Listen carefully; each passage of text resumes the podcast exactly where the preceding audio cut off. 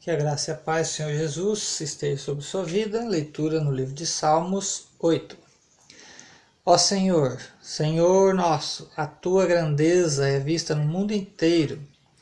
O louvor dado a ti chega até o céu e é cantado pelas crianças e pelas criancinhas de colo. Tu construíste uma fortaleza para te proteger dos teus inimigos, para acabar com todos os que te desafiam.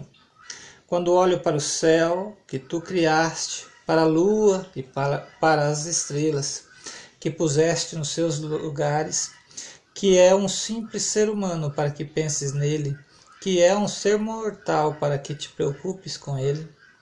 No entanto, fizeste o ser humano inferior somente a ti, mesmo que lhe deste a glória e a honra de um rei.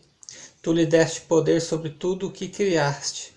Tu puseste todas as coisas debaixo do domínio dele, as ovelhas e o gado, os animais selvagens também, os pássaros e os peixes e todos os seres que vivem no mar. Ó Senhor nosso Deus, a tua grandeza é vista no mundo inteiro. Deus abençoe a sua vida com esta leitura no nome de Jesus.